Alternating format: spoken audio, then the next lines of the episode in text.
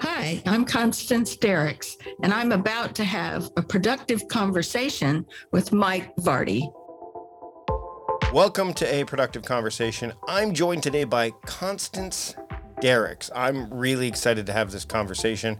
Uh, it, it was we had a lot of stuff that we chatted about before we actually started the recording. Um, Constance is known as the decision doctor. She advises boards and senior executives on consequential decisions and in crisis. So, decisions is one of those things, and deliberation and contemplation, all those things are related. I wanted to dive into this. Um, she's advised leaders in dozens of industries on five continents, notably helping them increase revenue, manage top level transitions, rapidly pivot strategic direction, and succeed in M&A 400% more often than the average. Her latest book is Meta Leadership How to See What Others Don't and Make Great Decisions. Meta leadership is a new paradigm to help leaders think differently, use emotion to their advantage, and act wisely. We get into the concepts of dichotomous thinking, where it fits in and where it needs to be. We talk about the three dimensions of change. Uh, we even talk about what the harm is of having the same breakfast and lunch every day. Is there harm? Um, and then how delusion can be a good thing or a bad thing. And the emotional component of meta leadership. There is a lot of grist to mill in this conversation. I'm glad to share it with you now. Here's my conversation and a productive one at that with Constance Dierickx. Enjoy. Constance, thanks so much for taking the time to join me today. For those that are listening now, we've been talking for like 25 minutes before we even really hit record about a. We've had a blast. It's been awesome. it, it, a variety of things, and uh, the book yeah. that I'm holding in my hands on my on my iPad is uh, Meta yeah. Leadership: How to See What Others Don't yeah. and Make Great Decisions. Uh, and so, first off, thanks mm-hmm. for thanks for joining me today. I really appreciate it. Well, thanks, Mike. Thanks for having me. So, as I started to go through the book, one of the things that I one of the things that I really enjoyed uh, right out of the gate was this idea of dichotomous thinking. You know, the idea of thinking in black and mm-hmm. white. We actually just touched on that a little bit before we started. The, the idea of too far left, yeah. too far right, nothing down the middle. Like, let's have a bit right. of flexibility there. Um, you say, like, mm-hmm. you know, as though that with any choice, there's a clear, definitive, correct approach, and equally clear, wrong one. So when it comes to meta mm-hmm. leadership, where where does mm-hmm. dichotomous thinking fit in, and where does it need to kind of be? You know, what how do what's the one of the quickest ways, or the simplest ways, maybe, to try to nip it in the bud, or at least mm-hmm. recognize that it's happening? Mm-hmm. Well, the, the easiest way to recognize it's happening is to notice it in other people, right? because a lot of times when we learn about pitfalls or what I like to call invisible decision traps, the first place we see it in is in others. And that's okay because it can be quite instructive. But once you see it in another person, you can ask yourself, when, when did I do that?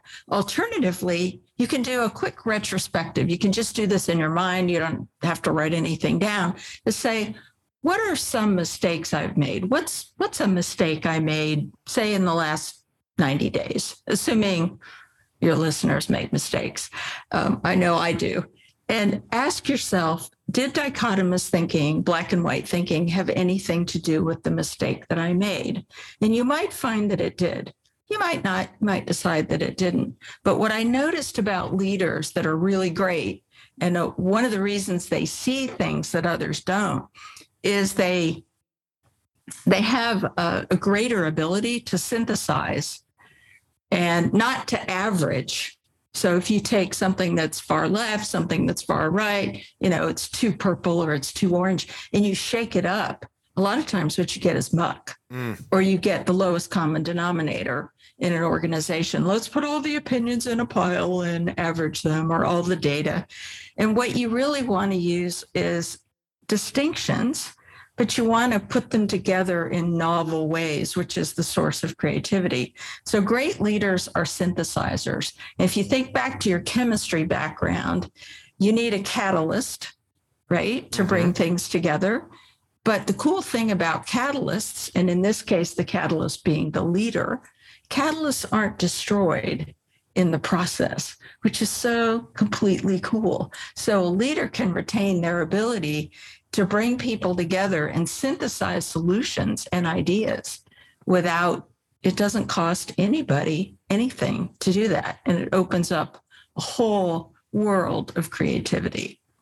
So as we get into this, why meta in front of leadership then? Because I mean, it's interesting. I've had conversations with people before where, where the distinction between being a leader and being a manager is there. Is there? Actually, we were talking about Costco before we really hit Yeah. record, and one of the Yeah. things that I kept getting overlooked for promotion after promotion after promotion in my early days. I didn't tell you this part Uh-huh. yet, but and I was really good at the hard skills, like the making of the food and doing all that stuff. And eventually I went Right. to one of the the head office guys and he Mm-hmm. said, "Look, you've got all of the hard skills that we're looking for. You know how to." He goes, "You need the soft skills." And by the way, I will say, how old was I at that time? I think I was like 21, so or 22. Oh, so okay. exactly, like back then. You're forgiven. No, yeah, yeah. Back then, I was like, "What do you mean?" Which is exactly an example of why I haven't developed my soft skills yet. But- Exactly but, right. But but the thing is, is that when I think about leadership, that's where the like that kind of stuff comes in. But the meta part, like, can we dig into that a little bit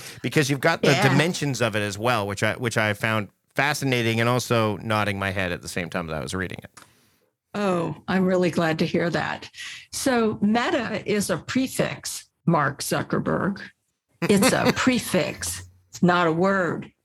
He's using it as a word. Okay, it's clever. Um, meta is from the Greek and it means above or beyond.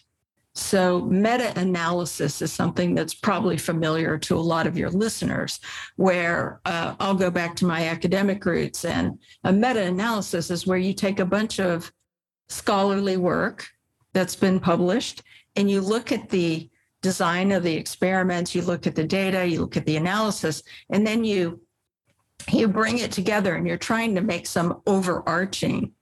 So you're going above and beyond. So meta leadership describes leaders who can they're like helicopters. They can change their altitude in conscious ways. And sometimes they just get so good at this that it's not conscious, but they can operate at 40,000 feet or four feet. They don't get stuck. So if you're really, really good, if you're a really, really good operator, Mike, Mhm. but you're not so good with human beings that actually do stuff, um, that, that what gets people into career trouble often is being stuck. And Right. so we have to learn, oh, there's another way. But what, you know, but what, I'm glad you didn't do this. When somebody's a really good operator, what you don't want to do is get them to stop being a good operator. You want them to add something and synthesize it into their normal behavior so that it, it, it becomes the Mike Vardy version of being a good leader or a good manager, not some checklisty, transactional, mechanical uh, sort of a thing, which I despise. And a lot of advice to leaders is very technical, very mechanical. And so I'm I'm offering people a completely different model of leadership. What are the three the three elements you've got? Uh, and I, one, I'm looking at the highlight of one of them because I'm going to bring up this idea of life hackery Okay. and how I have a love hate Uh. relationship with it. But the three dimensions, Yeah. can you can we describe them a little bit for for the Sure. listeners? Sure. So the three dimensions are thinking or cognition. And psychologists, um, we use a term called metacognition, thinking about thinking. The second part is emotion. The idea that we can divorce emotion from any part of our life, including major strategic decisions, is patently untrue. We could talk more about that. And the third is behavior. Now, why did I choose those three? I chose them because the research on behavior change, all the major theories are grounded in these three dimensions. Um, I used to work for a consulting firm and we were doing a lot of work at Best Buy. This was a while ago. And we taught change leaders in Best Buy about managing and leading change. And we taught them a model that we called head, heart, hands. Mm. And it was based on the work of people like Prochaska and DiClemente and Fisher and Fisher and all these boring scholarly people. But I, I want your listeners to understand that although I've been observing great leaders for 25 years, that this work is grounded in science. And I, I hope what I did with the book was I merged my experience with what science teaches us. So as I'm going through the thinking part, this is the life hack part. There's a Yeah. there's a particular quote that I saw. We use shortcuts to reduce uncertainty Oh and make decisions faster, but they also Uh-huh. make us more prone to error. Yeah. I do love the idea Mm-hmm. of occasional life hacks, and but what I don't like is the, the term hack Mm-hmm. literally means to cut without care, right? So that's what hack means. So Yeah. when you hear life Yeah. hacks, Yeah. it's there is this element of Yeah. cutting without forethought, like without thinking down the road necessarily. A lot of people that develop them, sure, are like, hey, put the keys uh, in the same place every single time, put the briefcase in front of the like the simple. But a lot of people, what they'll do is they'll create a lot of these shortcuts and quote life hack their de- their lives to death.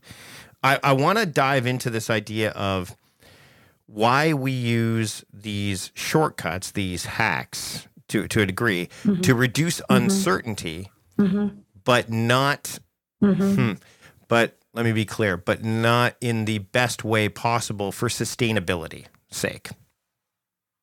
Mm-hmm. Mm-hmm. Yeah. So why do we use these hacks when it's not in our interest to do so? Right. We, we're, and yet it's because it's in the thinking portion. Like we're thinking like, how do we make this better? But in the end, like, like this says, like Right. errors show up, right? Right. Right. So why are we always looking for these hacks? Well, people don't like uncertainty. It makes us anxious. So now we're bringing together the emotion with the thinking. And this is one way emotion has a powerful effect on our judgment. The more uncomfortable we are, the more we want to reach for something. Um, also, it's harder, it takes more energy to think systematically, perhaps a little bit more slowly. And we're impatient. And if you're a leader, if you're a manager, if you're a, a Boy Scout troop leader, a Girl Scout troop leader, you are going to get praised from time to time for being decisive. So it's sort of contraindicated that you're Mhm. going to slow down. Daniel Kahneman talks about this in his uh, book, Thinking Fast and Slow, that, you know, basically we're lazy and we want to do the quick thing. Yep. I want to add to that, there's a physiological reason for this. One, I've already said, we don't like anxiety. We experience it as, you know, my neck is tense, my back hurts, my stomach's flipping over, my hands are sweating. Yuck. How can I get away from this? But the other reason is that the largest consumer of glycogen in our body, glycogen being energy, is our brain. Our brain is basically this gigantic regulating thing that says, oh, the kidneys need more of this, or the muscles need more of that. And this all happens in a chemical and electronic network, which is beyond my understanding how this how this it's certainly not understood by any dopey reductionist conversations about lizard brains which comes up as part of a debunked uh, or, or an abandoned theory of uh, brain development Right. The brain is a network and yes we have specialized areas but you know when your brain has used a lot of energy you've been working hard thinking hard for a long time you there's a physiological reason why you want to reach for a hack Right. or a donut or or ice cream and you know i have to say if you're standing in front of me in line at an ice cream shop hmm and you are uh, sort of interrogating the probably the teenager who's back there scooping ice cream about the fat content of every flavor i really don't like you please make that decision please use a hack to make that decision Yeah. yeah. And it's it- Yeah. so for me, like the ice cream factor is like I already know going in that it's either pink bubblegum ice cream or if it's not, then I better get the menu in front of me on my phone or something like that in advance. Like just sure because and actually what's interesting is this this comes up the idea of novelty. Like my wife and i will go out for dinner or things like that and she'll be like why do you have the same thing all the time? Breakfast. I have the same thing every morning. I have a nutribullet shake for breakfast. Every day for lunch i typically have the same thing. Dinner is my novelty time. And i don't consider those to be hacks necessarily. It's it it and I've talked about this in the work that I do, and it's related to productivity and time, uh, definitely improving Sure. your relationship. Is if you can Absolutely. have those those those waypoints, it makes things so much simpler for you to navigate the uncertainty that lives outside of those, right? Right. And what's the harm of you having the same breakfast and lunch? Right. I think there's a benefit. And in fact, um, I used to work in behavioral medicine. And one thing we know about people that are severely overweight and need to lose weight is if they make the decisions about what to eat before they're really hungry, before they're standing in front of their refrigerator. Um, I eat the same thing for breakfast every day. Um, and I chose it um, because it has high protein, it's got enough fat in it, it's going to keep me going for hours, et cetera. So I did, I made the decision one time very consciously. Now today I threw in some watermelon, Sure. which was real, which was Which- really good. And that's the Uh, thing. If you if you've yeah. got that base, then it allows Sure. you to have that flexibility. That's the other thing. Sure. I, again, this goes back to the black and white stuff. The thinking of like, Yeah. you know, well, this is because that's the other thing is I think people go, this is what I have to do. I do this all the time this way, so therefore this is the the way I should do it. And it's like, well, you Right. just adding that little bit of differentiate that I think Right. helps with the well, frankly, it it humanizes the situation because there's a lot of people that say that, you know, if you're too rigid then you're too you don't you're not embracing the humanness of what's going on and and i think that there is this dance that we can do you have to have flexibility you have to you talked about it you talk about adaptability in this right and Right. it's funny because in that battle between uncertainty and certainty Mhm. a lot of people forget about the flexibility factor, the adaptability, but also you want to have some durability there so that you can have that, right? You know what I mean? And the simpler things are, I mean, one of the things that you, you touch on, and this is actually, I think, apt, is that there's a delusion around that, is that you can't do it this way. But there are some good things about delusion that you discuss in the book as well. What Oh, yeah. which, which, which to me, I found fascinating in relation to what we were just talking about. So, can we go into that a little bit, like the idea of where Sure. delusion fits and and how it can be Yeah. a, a good thing? Yeah. So it, it's so a, a delusion that's not helpful are delusions that lead us to be stuck. So I have to eat uh, Greek yogurt with blueberries and raspberries and pumpkin seeds. Right. That's that's my that's my breakfast. I really like it a lot. But you know, if I'm on vacation with my husband and we're in a cafe in Paris, that's not what I want. Know? Nope. So, but what if I were stuck in that? That's that it's a delusion that that's actually making my life better. I mean, the goal for me is for people to have professional success and profound happiness. And I don't see those as dichotomous. So, but if we think of delusion as being uh, a creative, sort of wild idea kind of a thing, if we treat it as a thought exercise and we inject some emotion into it, we make it fun, it can be a source of creativity. If you think back to, um, I, in the book, I talk about Arthur C. Clarke and what his predictions were. He said, every house is going to have a computer and people can work from anywhere in the world. And he said that so long ago that people thought he was nuts, you know, and here we are. So it a delusion can be useful if it leads to dreaming and creating strategies. And if you can hold on to an outcome you're seeking uh, long enough for you to have what it takes to get there. I think it was Edison who said something about how how tragic it is that people so often give up just before they were about to be successful. Now, the dangerous delusion is the one where you orient a whole company around your delusion. Right. And I was introduced to a business unit president about 15 years ago, and he was just, he was, uh, he, he was a legend in his own mind. Let's just say it that way. And I, I was asked to meet with him by the CEO, who I knew very well, and he said, "Would you go meet with this guy and, you know, do your thing and come back and tell me what's wrong with him?"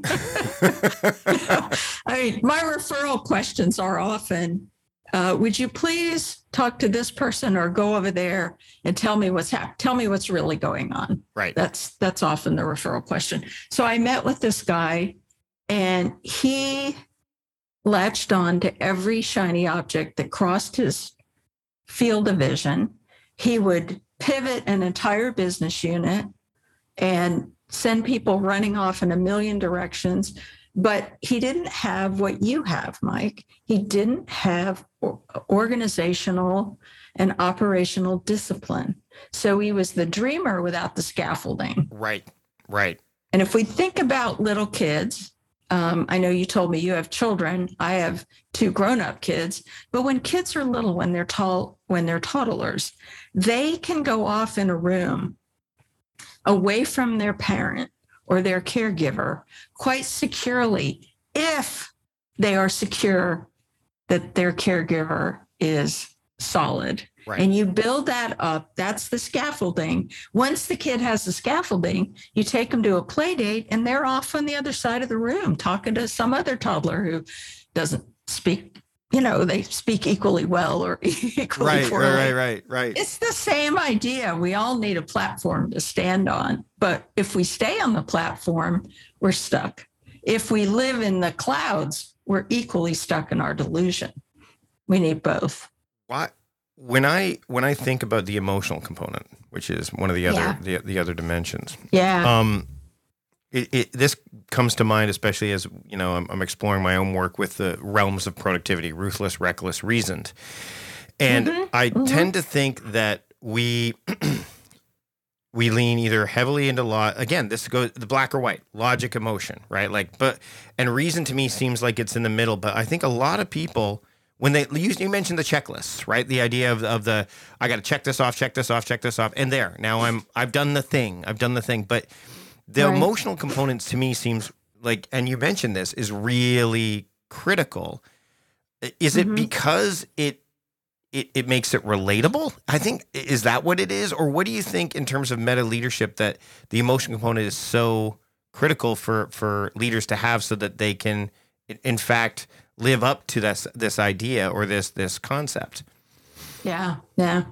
Well, if you think about a leader, a leader is trying to get people pointed in the same direction, get them using good processes to make progress, right? Right. But if the if the leader just is dry and unenthusiastic themselves, who wants to follow somebody that's this monotone, gray suited?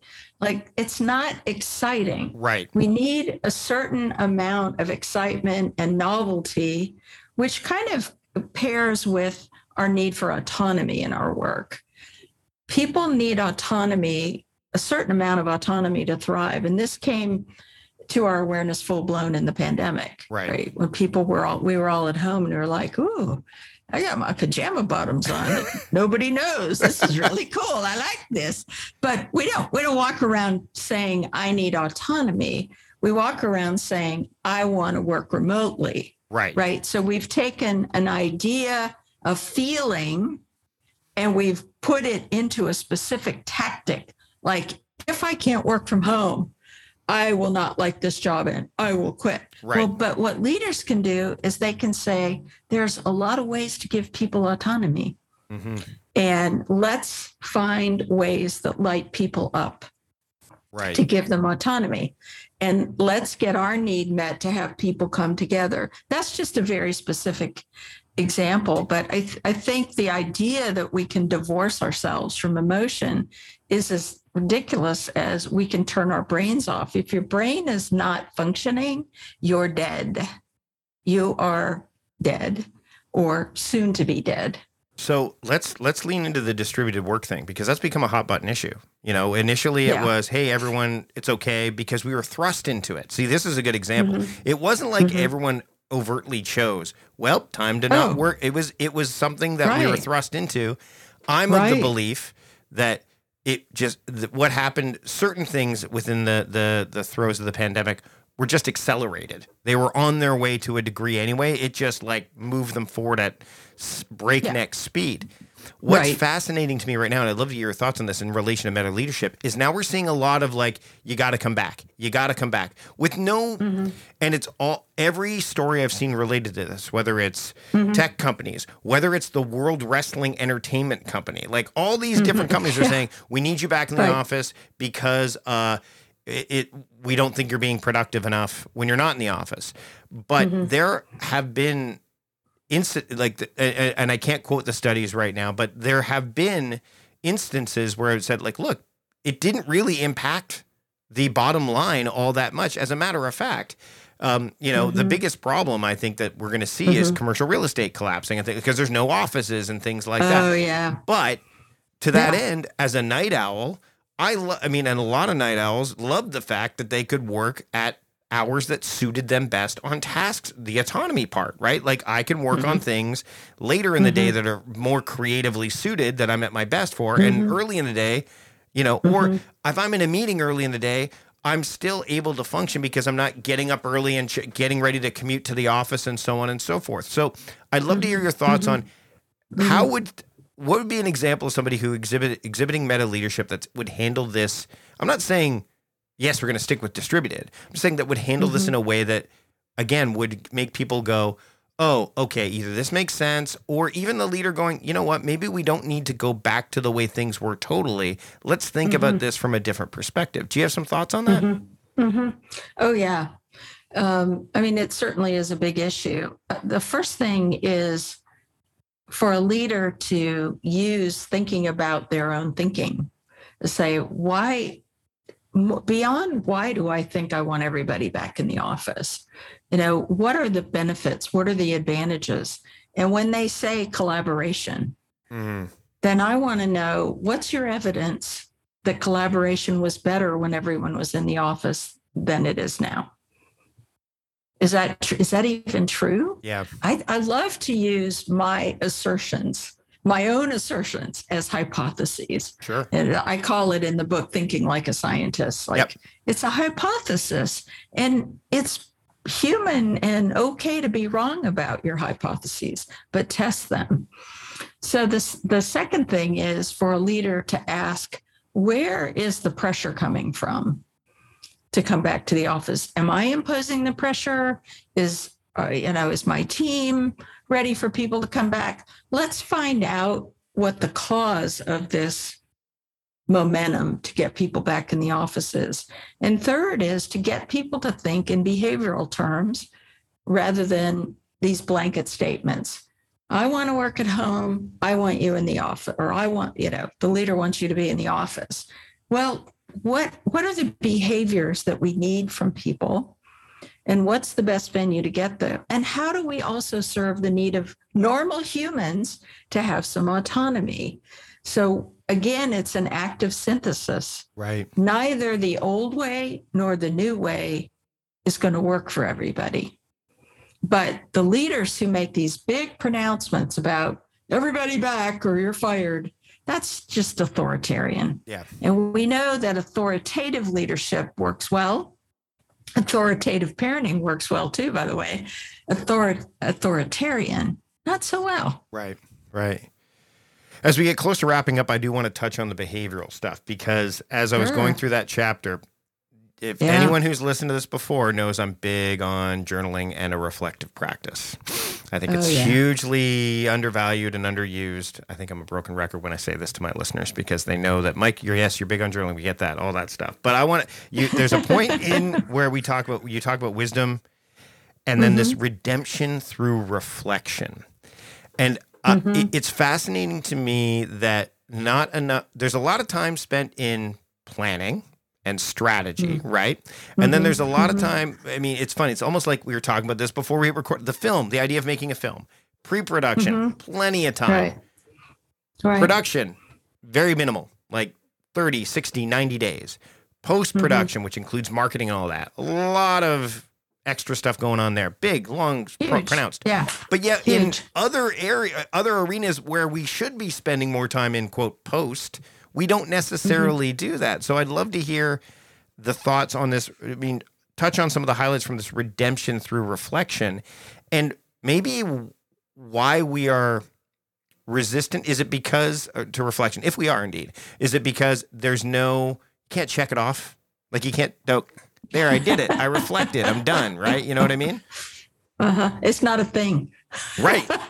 it's not a thing. Um, the the reflection that that I like to talk about is in two at two points in time. Mm-hmm. One is prospective reflection, which sounds like a contradiction, but it's it's using a process called pre-mortem. And the second one is the well-known postmortem. You do a big project, you plan, you plan, you hire consultants, you do all these things, you do the project. After the project, you do an after action review or whatever, which is often done perfunctorily and focused on what went wrong. Meta leaders learn a lot from what is going well, who's doing something really well. The, the prospective reflective process I think is extremely wise and it works so beautifully. I do this with clients a lot where, you know, I'll be with a, a team of executives and we'll work on uh, clarifying their strategy. I always call it, let's clarify your strategy, because usually it's a big, thick notebook and no one knows what's in it. Um, but we want to get it down to one sentence. Like yeah. I just did this with a client recently, and we came up with one sentence, and the whole room went, that's it.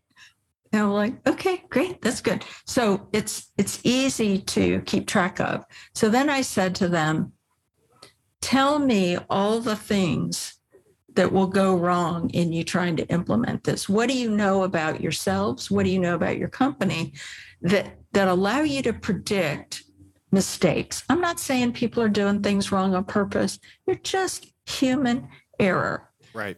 And so they go away and they think about it for 20 minutes and they come back and they identify a huge list of things. And then we say, which of these are pivotal? And what are you going to do about it? Because leaders and managers have experience and they can tell you what's going to happen. It's like prepping for your doctoral dissertation. You know, you get your friends together, they sit across from you, they fire questions at you, they act a little bit mean. You walk into your defense and there's nothing new. Or there maybe there's one question new. So this this is reflecting on what hasn't happened yet. And then of course the one following is the one people are most familiar with. But here's the distinction that i make.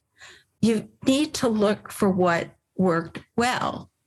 So i was working with a company in the finance industry a few years ago and uh, they had a bunch of account managers all over the us and canada and they they wanted to know you know what what distinguishes the good the good ones from the not good ones. Well who were they paying all their attention to? Right? Yeah. the problem children. Yeah let's get them a coach. Yep. But let's get them a $500 a month coach right who's not going to help them anyway. it's, it's the opposite of the 80-20 train rule. them. yeah it's the opposite yeah, of the 80-20 rule yeah. Yeah. So i said could i have the names of your top 10 account reps. And they gave them to me. And I said, Great, I want to go hang out with them. So I went and hung out with three, only three account reps. And I just got in the car with them and and I got them to talk to me about what they were doing. They were exquisitely good. The losses in their areas were so low. They were good predictors of when a customer was going to go from average risk to high risk. They could tell the chief risk officer 21 days before anything happened that he could see. And I and that's a good example of you really want to look at the behavior, not just the outcomes. I mean, our data and accounting, those are things that have happened. Mm-hmm. These these uh it was two men and one woman. They were so exquisitely good. And I said, you've got to capture what they're doing and teach it to the others. And they were like, oh, yeah, we never thought of that. Well, you know, these are, sm- let me just say, this company was doing spectacularly well and they still do. And the leaders are smart. They just hadn't thought of it this way. That's all. Constance, this has been a great conversation. We'll definitely have to continue it at some at some point in the future. The book is called Meta Leadership: How to See What Others Don't and Make Great Decisions. Where can people pick up the book and where can they keep up with your work? Yeah. So, you know, you can order it online from the usual suspects Yep. Amazon, Barnes and Noble. Um, Barnes and Noble um, has put a put at least one copy in every one of their stores, uh, which is really exciting. Um, it's also, I believe, it's now available in print in Australia. Um, my favorite way to consume my own book is Mhm. that I recorded the Audible version myself. Nice. And the Audible version has a bonus at the end. I do a conversation with Mark Levy, who's an internationally known expert in positioning and differentiation. He's the guy behind Simon Sinek's Why. and I've been Mark's client on a couple of occasions. And then my website is constancedierickx.com. You can put it in your show notes Will do. no one can be expected to spell this name. And I have a uh, I have a, a meta leadership self assessment on my website that's absolutely free. And if your listeners are curious, it's a reflective sort of assessment, like so you will really like it. Yeah. And uh, I'm I'm happy for people to use it Mhm. and then send me an email and tell me um, if it was helpful or what they wished I'd done differently. Constance, this has been great. Thanks for having a productive conversation with me today. Thank you for having a productive conversation. It was great fun.